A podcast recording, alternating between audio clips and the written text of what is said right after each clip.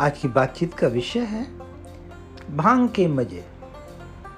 मित्रों, जब ये पॉडकास्ट रिकॉर्ड कर रहा हूँ, आज होली का दिन है। भाई लोगों ने इस तिहार को सीधे सीधे नशे और ख़ास तौर से भाँग के नशे के साथ जोड़ लिया है। उत्तर भारत में तो होली का उत्सव बगैर ठंडाई के पूरा नहीं होता। और ज़्यादातर लोगों के लिए ठंडाई का अर्थ होली के मौके पर भाँग मिली ठंडाई होता है। भाँग के सेवन से लोगों को बड़े बड़े विकट और विलक्षण अनुभव होते हुए देखे गए हैं। पहले आप मेरी आप बीती सुन लीजिए। यही कोई चालीस वर्ष पुरानी बात है। मेरे एक मित्र ने अपने घर पर होली की पार्टी रखी थी। ये पूरा पारिवारिक आयोजन था, इसलिए दारू नहीं थी। लेकिन ठंडाई थी। मित्र ने पहुँचते ही ठंडाई का गिलास पकड़ाया। मैंने गिलास लौटाया। विनम्रता पूर्वक उनसे कहा, मैं भाँग का सेवन नहीं करता हूँ। मित्र ने माँ की कसम खाई और कहा, भैया, इसमें माँ, भाँग नहीं पड़ी है। अब ये बंदा तो माँ की कसम खा रहा था। इसका मतलब सच बोल रहा होगा। फिर भी मन में कहीं डर था। मैंने दो घूंट पिए और फिर गिलास को चुपचाप टेबल के नीचे बहा दिया। पार्टी में बहुत सारे स्नैक्स थे, लेकिन मुझे खास तौर से टिक्की बहुत अच्छी लगी। हरी चटनी, दही और सौंठ के साथ गजब का स्वाद दे रही थी। स्वाद स्वाद में मैं एक दो नहीं, आठ टिक्की खा गया। पेट इतना भर गया मेन कोर्स की गुंजाइश नहीं बची। धीरे धीरे मेरा पेट फूलना शुरू हो गया। मेन कोर्स छोड़ा रिक्शा पकड़ी और घर वापस आ गया। घर आते ही सो, सोफे पे धंस गया। पेट की अब हालत ऐसी लग रही थी कि फूल कर गुब्बारा बन गया है और कभी भी फट जाएगा। टेंशन आ गई। माता जी ने देखा, उन्हें समझ में आ गया, मैं कहीं से भाँग पीकर आ रहा हूँ। उन्होंने झट से इमली का पानी बनाया और मुझे पिला दिया। घंटे भर में मुझे लगा कि गुब्बारे की तरह फूला हुआ पेट वापस धीरे धीरे अपनी मूल स्थिति में लौटने लगा है। उसके बाद नींद आ गई। पंद्रह सोलह घंटे में जाकर सो के उठा। अगले दिन होली पार्टी के होस्ट को फ़ोन किया। मैंने उनसे पूछा, आप तो माँ की कसम खा रहे थे, लेकिन आपने मेरे को भाँग पिला दी। बोले, भाई साहब, भाँग ठंडाई में नहीं थी, वरन टिक्कियों के साथ परोसी गई हरी चटनी में मिली हुई थी। अब बताइए, क्या करते? भाँग के बारे में एक मज़ेदार किस्सा मेरे मित्र देव मणि ने भी सुनाया।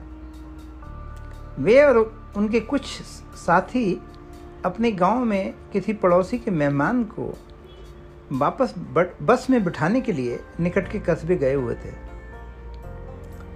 अब मेहमान ने देखा ये बच्चे उनको छोड़ने के लिए कस्बे तक आए हैं। हलवाई की दुकान से उन्होंने खोए की बर्फ़ी खरीदी। उनके थैले में भाँग का सूखा पाउडर था। वो बर्फ़ी में चम्मच से मिलाया और ये सब बर्फ़ी उन बच्चों को खिला दी। देवमणि ने वापस गाँव की ओर चलना शुरू किया। उसे लगा कि उसकी एक टांग लंबी और दूसरी छोटी हो गई है। अब ऐसी स्थिति में घिसटते घिसटते वापसी का चार किलोमीटर का सफ़र तय किया। घर आए घर आके अपनी परेशानी पिताजी को बताई हाव भाव और सुनी कहानी से पिताजी को मामला समझ में आ गया। उन्होंने अरहर की दाल का उबला हुआ पानी पिलाया। पानी पीते ही उल्टी हुई। देव को लगा, दोनों टांगों की लंबाई वापस बराबर हो गई है। अन्य मित्र सूरज जी के साथ घटित किस्सा इससे भी रोचक है। अहमदाबाद में थे उन दिनों और होली पर अपने एक मित्र के यहाँ खाने पर गए। वहाँ अच्छी घुटी, बादाम और केसर की ठंडाई थी। भाँग मिली हुई थी। सूरज जी ने एक गिलास पिया। बहुत स्वादिष्ट लगा। धीरे धीरे करके चार पाँच गिलास चढ़ा गए खाना खाया, खाना खाने के बाद उन्हें भाँग का नशा चढ़ना शुरू हुआ।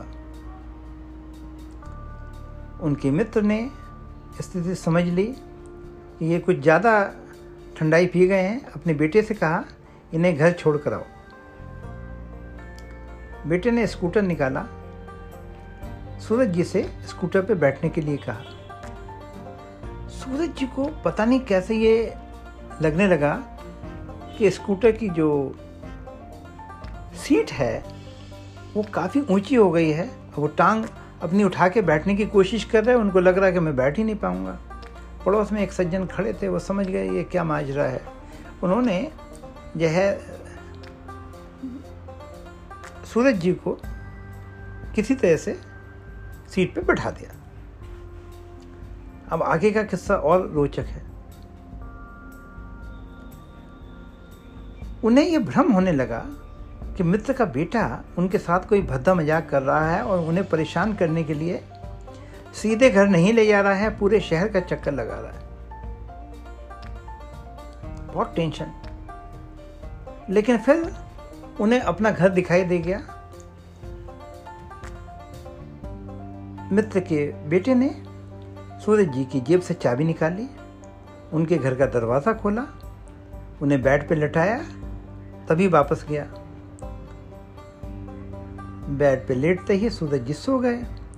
पूरे डेढ़ दिन सोने के बाद में उनकी आँख खुली। भाँग का सेवन करने के बाद लोगों को होने वाले ऐसे ही कितने विकट अनुभव आपके इर्द गिर्द मिल जाएँगे।